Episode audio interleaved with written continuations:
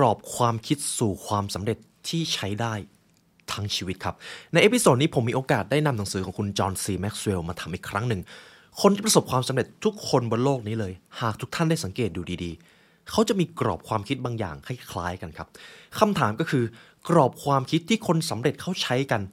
เป็นอย่างไร และถ้าหากเราอยากจะมีชีวิตที่ประสบความสำเร็จไม่ว่าจะเป็นเรื่องอะไรก็ตาม ทั้งหมด เริ่มมาจากความคิดครับ ฉะนั้นใน part นี้เราจะมาเรียนรู้หลักสร้างความสำเร็จผ่านความคิดกับหนังสือเล่มนี้ครับ You are listening to the Library Podcast.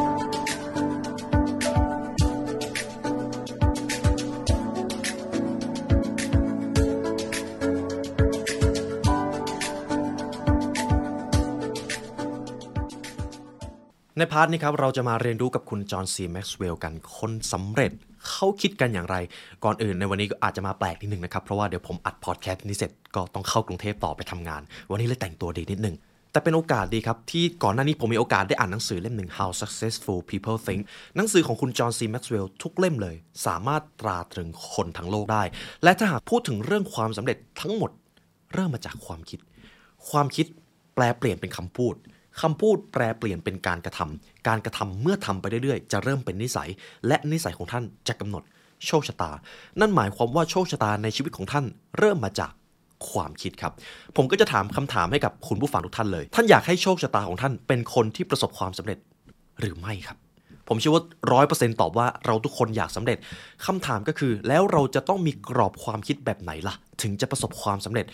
สิ่งหนึ่งที่ผมชอบประโยคนึงที่เขาได้เขียนไว้ในหนังสือเล่มนี้ครับ บุคคลที่ประสบความสำเร็จล้วนมีสิ่งหนึ่งที่เหมือนกันครับ เหมือนกันเลย พวกเขาคิดต่างจากคนส่วนใหญ่ครับ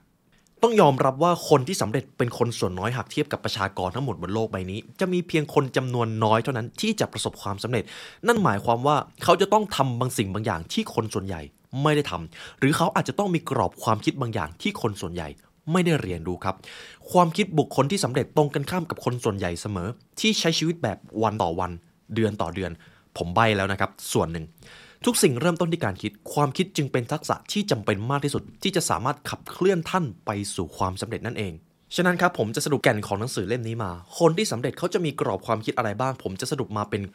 ข้อๆนะครับ ผมจะค่อยๆ ไล่เรียงไปทีละข้อให้ทุกท่านซึมซับประสบการณ์ และการเรียนรู้ในวันนี้ไปด้วยกันครับ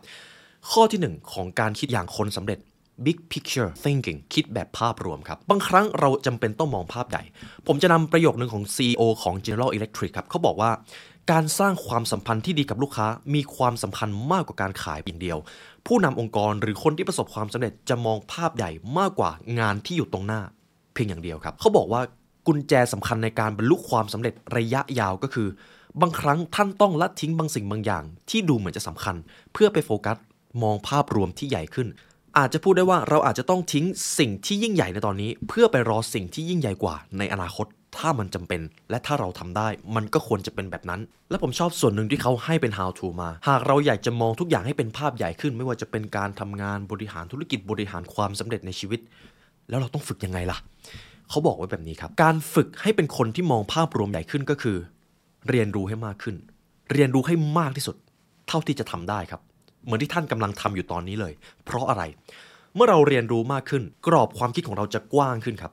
เราจะไม่โฟกัสเพียงแค่ในมุมมองของตัวเองอีกต่อไปแล้ว เราจะโฟกัสภาพรวมที่ใหญ่ขึ้น เราจะเริ่มรู้แล้วว่า บางทีความรู้หรือความสำเร็จที่เรามีอยู่ในตอนนี้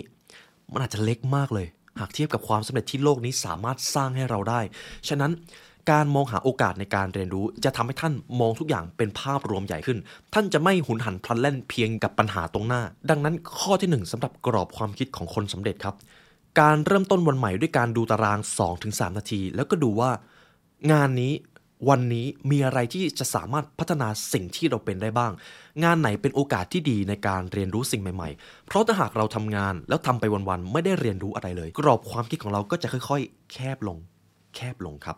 ฉะนั้นสิ่งที่สำคัญคือ หากท่านอยากมองภาพใหญ่ในชีวิตให้เป็น ความรู้คือคำตอบนะครับ สิ่งนี้จะทำให้ท่านเข้าใจว่าท่านควรจะมองโลกอย่างไร นี่คือกรอบความคิดข้อที่หนึ่งครับ big picture thinking มองภาพรวมให้ใหญ่ขึ้น อย่าจมปลักเพียงอยู่กับปัญหาตรงหน้าเท่านั้นเอง 2. ครับ realistic thinking คิดตามความเป็นจริงครับ ข้อนี้อาจจะเป็นความย้อนแย้งหนึ่ง หลายครั้งเรามีเป้าหมายที่ยิ่งใหญ่ แต่คุณจอห์นซีแม็กซ์เวลล์รวมไปถึงคนที่สำเร็จทุกคนเขาจะบอกว่า เรามีความฝันที่ใหญ่ได้ เรามีภาพชีวิตในอุดมคติที่เราใฝ่ฝันได้ แต่เราต้องอิงตามความเป็นจริงด้วย หากสิ่งที่เราฝันมันขัดแย้งกับความเป็นจริงแบบสุดโต่งเลย ความเป็นไปได้จะกลายเป็นเรื่องที่ไม่ต้องพูดถึงครับ ในหนังสือเล่มนี้เขาได้เขียนเอาไว้ว่า ความเป็นจริงคือความแตกต่างระหว่างความเป็นอยู่ของโลกกับความปรารถนาของท่านเอง หากท่านต้องการประสบความสำเร็จในโลกแห่งความเป็นจริง โลกที่เราอยู่ในวินาทีนี้ครับ ท่านก็ต้องเริ่มคิดตามความเป็นจริงของโลก ท่านก็ต้องเคารพกฎของโลกก่อน เพราะถ้าท่านฝืนกฎท่านจะแพ้ครับ ไม่มีใครยิ่งใหญ่ไปกว่าธรรมชาติ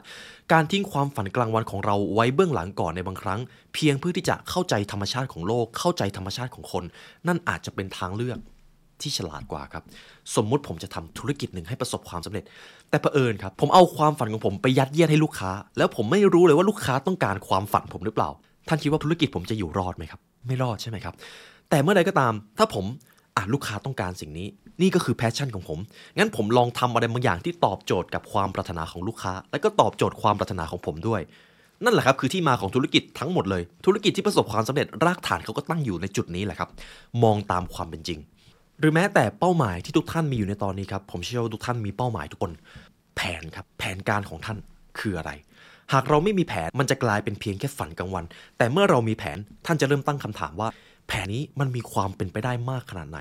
เราจะเริ่มเอาความจริงของโลกมาเปรียบเทียบกับแผนที่เราตั้งไว้ ฉะนั้นครับการตั้งเป้าหมายสำคัญมาก การมีแผนเพื่อที่จะไปถึงเป้าหมายนั้นสำคัญไม่แพ้กันเลย สิ่งเหล่านี้แหละครับจะทำให้ท่านอยู่ในตำแหน่งที่สามารถบรรลุเป้าหมาย เหล่านั้นได้ ผมจะยกอีกตัวอย่างหนึ่งนะครับ ตัวผมเองปัจจุบันก็เป็นผู้นำองค์กรคนหนึ่ง ผมจะเอาเรื่องราวหนึ่ง ซึ่งเป็นความจริงที่ตอนแรกก็ไม่อยากจะยอมรับ แต่นี่คือความจริง พอช่วงหนึ่งครับ ผมได้เริ่มบริหารองค์กร สิ่งหนึ่งที่ผู้นำจะต้องคิดไว้ก่อนคือ เราจะเรียกกันว่า worst case scenario ครับ เหตุการณ์ที่เลวร้ายที่สุดที่อาจจะเกิดขึ้น ซึ่งผมอาจจะบอกได้ว่าในตอนทำธุรกิจแรกๆ แทบจะไม่ต้องคิดเรื่องนี้เลยครับ แต่พอมาถึงจุดหนึ่งการคิดสถานการณ์ที่เลวร้าย เป็นเรื่องที่เริ่มต้องคิด เพราะอะไร ประสบการณ์หนึ่งที่ผมได้เรียนรู้จากจุดนี้ก็คือ เมื่อธุรกิจของเราไม่มองโลกตามความเป็นจริง ไม่มองสถานการณ์จริง ๆ ที่มันเกิดขึ้น และหลายครั้งสถานการณ์อาจจะไม่ได้ดีครับ อาจจะแย่ด้วยซ้ำถ้าเราเต็มไปด้วยความหวัง แต่หันหลังให้ความเป็นจริง ปัญหาที่ตามมาก็คือ กลยุทธ์ของเรามันจะไม่สำเร็จครับเพราะมันไปขัดแย้งกับกฎความเป็นจริงของโลกนั่นเอง ท้ายที่สุดครับ ผมมีความหวังเต็มเปี่ยม ผมมีแผนที่ดูเหมือนจะดี แต่ผมก็ไม่ประสบความสำเร็จอยู่ดี เพราะผมไม่ได้มองโลกตามความเป็นจริง วิธีการก็คือ ท่านต้องเริ่มต้นด้วยการเรียนรู้ข้อเท็จจริง และทำการบ้าน หากคุณเป็นผู้นำทางธุรกิจ ก็ลองสังเกตว่าเราต้องก้าวไปอย่างไร เพื่อที่จะเท่าทันกับโลกที่กำลังมีการเปลี่ยนแปลงไปเรื่อยๆ ทุกการเปลี่ยนแปลงไม่ใช่วิกฤตครับ คือโอกาส มันคือโอกาสของทุกท่าน ทุกความสำเร็จของท่าน งานที่ท่านทำอยู่ มีการเปลี่ยนแปลง มีการโค่นล้มมันเกิดขึ้น มันคือโอกาส ไม่ใช่วิกฤตครับ หรือแม้แต่ถ้าหากตอนนี้ผมเป็นพนักงาน ในช่วงเวลาหนึ่งผมเริ่มเห็นแล้วว่าโลกภายนอกมีวิกฤตเกิดขึ้น ผมอาจจะคิดไว้ก่อนเลย ถ้าผมถูกไล่ออก ผมต้องทำอย่างไร ผมอาจจะคิดไว้ก่อนครับ แต่เมื่อใดก็ตามครับ เมื่อทุกท่านมีแผนรับมือกับสถานการณ์ที่เลวร้ายที่สุดที่อาจจะเกิดขึ้น ท่านกำลังมองโลกตามความเป็นจริง และท่านก็จะมีความมั่นคงในชีวิตเพิ่มขึ้น โดยไม่รู้ตัวครับ นี่คือหลักความคิดข้อที่ 2 ของคนที่สำเร็จมองโลกตามความเป็นจริง 3 ครับ creative thinking มีความคิดสร้างสรรค์ครับ ผมอาจจะบอกได้ว่าข้อนี้ขัดแย้งกับข้อที่แล้ว แต่สามารถไปด้วยกันได้ เดี๋ยวผมจะค่อยๆ อธิบายให้ฟัง ความคิดสร้างสรรค์คือทองของมืออาชีพ ไม่ว่าจะอยู่ในสายงานใดก็ตาม ทุกท่านยังจำประโยคหนึ่งที่เราได้ยินกันตั้งแต่เด็ก ๆ หรือเปล่า จินตนาการสำคัญกว่าความรู้ ตอนเด็กๆเราก็อาจจะสงสัย เอ๊ะมันจะไปสำคัญกว่าความรู้ได้อย่างไร เพราะเราต้องเอาความรู้ไปสอบ แต่ผมเชื่อว่าเมื่อทุกท่านเติบโตมาอยู่ในจุดของการทำงาน ทุกท่านจะเห็นตรงกันว่า สิ่งที่จะทำให้ท่านประสบความสำเร็จในงานในความฝันได้ ความรู้ไม่พอครับ แต่มันเป็นไอเดียความคิดสร้างสรรค์ที่มาจากเอกลักษณ์ของท่าน นั่นแหละครับ คือเครื่องมือที่ท่านจะเอาไว้ใช้ไปต่อยอดสู่ความสำเร็จ ฉะนั้นเรื่องความคิดสร้างสรรค์ คือทุกอย่างในความสำเร็จของท่านเลย สิ่งที่ท่านต้องจำไว้ก่อนก็คือ ความคิดสร้างสรรค์ ไม่จำเป็นต้องหมายความว่ามีความคิดริเริ่มที่มากมายหรือออกจากกรอบเดิมๆไปหมดอาจจะไม่ใช่ครับ ท่านสามารถคิดสร้างสรรค์ได้โดย การวิเคราะห์และคำนึงถึงตัวเลือกต่างๆ หนังสือเล่มนี้ครับ คุณจอห์นซีแม็กซ์เวลล์เขาได้บอกเอาว่า หากท่านพบแนวคิดที่ยอดเยี่ยมอย่างใดอย่างหนึ่ง ให้ลองถามตัวเองว่า ท่านจะเอาความคิดนั้นมาพัฒนาต่อยอดกับสิ่งที่ท่านทำอยู่ในตอนนี้ ได้อย่างไร เพราะถ้าหากเราลองไปมองบุคคลที่ประสบความสำเร็จขับใครก็ได้ทุกท่านลองคิดเลย เขาจะมีเอกลักษณ์บางอย่างที่มาจากตัวเขาเองซึ่งเอกลักษณ์นั้นมาจากความคิดสร้างสรรค์ที่ผุดขึ้นมาจากไอเดีย และมันอยู่ในตัวตนจริง ๆ ครับ และทุกท่านที่ฟังผมอยู่ ท่านสามารถเข้าถึงสิ่งนั้นได้เลย ความคิดสร้างสรรค์เป็นของฟรีครับ เราทุกคนมีได้ อยู่ที่ว่าท่านจะมีกรอบความคิดที่จะเข้าถึงสิ่งนั้นหรือเปล่า เราอาจจะสงสัยว่าแล้วถ้าเราอยากจะมีความคิดสร้างสรรค์มากขึ้น เราต้องทำอย่างไร หากเอาคำแนะนำจากผมก็คือ เมื่อท่านมีความรู้มากขึ้น ท่านจะเริ่มเอาความรู้เหล่านั้น มาหลอมรวมเป็นความรู้ของตัวเอง โดยไม่รู้ตัวครับ นี่คือสิ่งที่เกิดขึ้นกับผมเอง หากทุกท่านลองสังเกตดูดีๆ จะมีอยู่บางคลิปวิดีโอที่เป็นความรู้ที่ผมนำมารวม แล้วมันกลายเป็นแก่นความรู้ใหม่ที่ทุกท่านสามารถเอาไปเรียนรู้ได้ นั่นก็คือหนึ่งในความคิดสร้างสรรค์ครับ ความรู้ที่ท่านมีอยู่ตอนนี้ มันอาจจะเป็นจิ๊กซอว์ที่กำลังวางกระจัดกระจายอยู่ ลองเอามารวมกันครับ และนั่นจะกลายเป็นเอกลักษณ์ในชีวิตของท่านเอง นี่คือนิสัยที่ 3 ความคิดสร้างสรรค์ คือแก่นสู่ความสำเร็จ 4. ครับ unselfish thinking การคิดแบบไม่เห็นแก่ตัว คนที่ประสบความสำเร็จเขาจะมี giver mindset ครับเขาจะมองว่าทุกอย่างในโลกนี้มันมีเพียงพอสำหรับทุกคนครับเขาจะไม่มองว่าโลกใบนี้มันขาดแคลนไม่เลย หากเกิดปัญหาขึ้นเขาก็จะสามารถพลิกวิกฤตให้เป็นโอกาสได้ เพราะกรอบความคิดนี่แหละครับ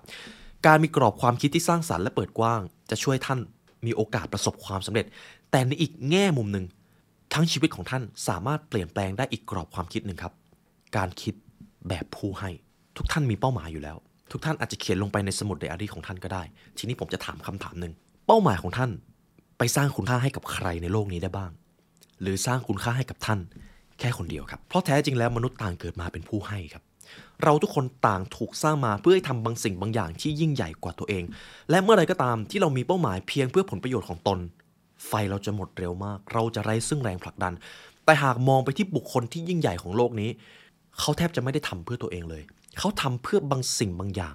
ที่ใหญ่กว่าตัวเองครับ เท่านั้นเองนี่คือ unselfish thinking ผมจะนำฉากกระทัดหนึ่งที่ผมอยากให้ทุกท่านลองคิดตาม ในวันสุดท้ายในชีวิตของท่าน ในงานศพของท่าน ในช่วงไว้อะไร ทุกท่านอยากให้คนที่ไว้อะไรที่แห่งนั้น พูดถึงท่านว่าอย่างไร มันจะไม่พ้นที่ว่าเราอยากให้คนดีใจที่เคยได้เจอเราในชีวิต เราปฏิบัติต่อคนอื่นอย่างไร และเราได้ทำประโยชน์อะไรให้กับพวกเขาบ้าง นั่นแหละครับคือสิ่งที่เราอยากจะได้ยิน และเราอยากให้พวกเขาพูดถึงเราในทางที่ดี ในวันนี้เราได้ใช้ชีวิตเพื่อที่จะดึงดูดคำไว้อะไรนั้น แล้วหรือยัง giver ครับเพราะท้ายที่สุดแล้วคนที่เป็น giver ในช่วงสุดท้ายในเกมยาว เขาจะเป็นคนที่ได้รับผลประโยชน์บางอย่างกลับมาเสมอ แม้เขาจะไม่ได้คาดหวังเลยก็ตาม การเป็นผู้ให้คือธรรมชาติของมนุษย์ครับ ทุกๆ ครั้งที่เราให้อะไรใครไป เราจะรู้สึกดี แต่ในทางตรรกศาสตร์ในทางโลจิกเราเหมือนจะเสียครับ แต่เราได้อะไรกลับมาเยอะกว่านั้น unselfish thinking จะทำให้ท่านประสบความสำเร็จอย่างยั่งยืน นี่คือนิสัยที่ 4 จากหนังสือเล่มนี้ ต่อไปจะเป็นนิสัยสุดท้ายครับ question popular thinking การตั้งคำถามครับ ตั้งคำถามกับสิ่งที่คนส่วนใหญ่เชื่อเสมอครับ เพราะหลายครั้งมนุษย์มักเชื่อบางสิ่งบางอย่าง โดยที่ไม่มีเหตุผล คนที่สำเร็จทุกคนเลย เขาจะตั้งคำถาม เขาจะมี กรอบความคิดบางอย่างที่สงสัยว่าทำไมคนต้องเชื่อสิ่งนี้ทำไมเราจะต้องทำอย่างนี้ และเราจะลองทำวิธีการอื่นได้หรือไม่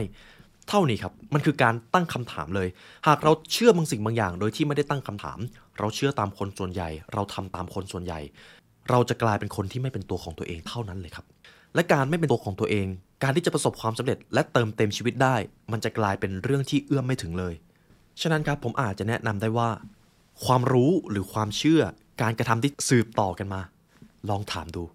มันควรจะเป็นแบบนั้นหรือเปล่า เราเชื่อสิ่งนี้เพราะอะไรทำไมผู้คนถึงทำสิ่งนี้ ลองตั้งคำถามดูครับ ถ้าไม่ได้คำตอบก็ไม่เป็นไร แต่หลายครั้งคำตอบที่สร้างสรรค์ มาจากคำถามที่ยอดเยี่ยมนั่นเอง นี่ก็เป็น 5 นิสัยที่ผมสรุปมาจากหนังสือ How Successful People Think ครับ เป็นอีกหนังสือเล่มหนึ่งที่ผมว่าผมอ่านจบค่อนข้างไวและอ่านสนุกครับ เพราะว่าคุณจอห์นซีแม็กซ์เวลล์เขามีเสน่ห์ในการเขียนหนังสืออยู่แล้ว ความรู้ทั้งหมดเป็นกรอบความคิดของคนสำเร็จที่ท่านสามารถเอาไปใช้ได้ทั้งชีวิตครับ และเช่นเคยครับ หากทุกท่านอยากใช้เวลาเรียนรู้ลึกซึ้งกว่านี้ ทุกท่านสามารถซื้อหนังสือได้จาก The Library Shop นะครับเดี๋ยวผมจะซิงลิงไว้ให้ข้างล่าง หรือถ้าทุกท่านอยากเรียนรู้ตำราความสำเร็จที่เจาะลึกจาก The Library ครับ ทุกท่านสามารถเข้าไปชมได้ในเว็บไซต์ thelibrarylearn.com ครับเพราะการเรียนรู้คือเครื่องมือยืนยันอิสรภาพในชีวิตของท่านครับ และจากทุกท่านฟังมาตรงนี้ก็ขอขอบคุณและเป็นเกียรติมากครับที่ได้มาเรียนรู้ด้วยกัน ในวันนี้ครับได้เวลาอันสมควรแล้วทีมงานเดอะไลบรารีและผมขอลาไปก่อน ขอให้วันนี้เป็นวันที่ยอดเยี่ยมของทุกท่านครับ สวัสดีครับ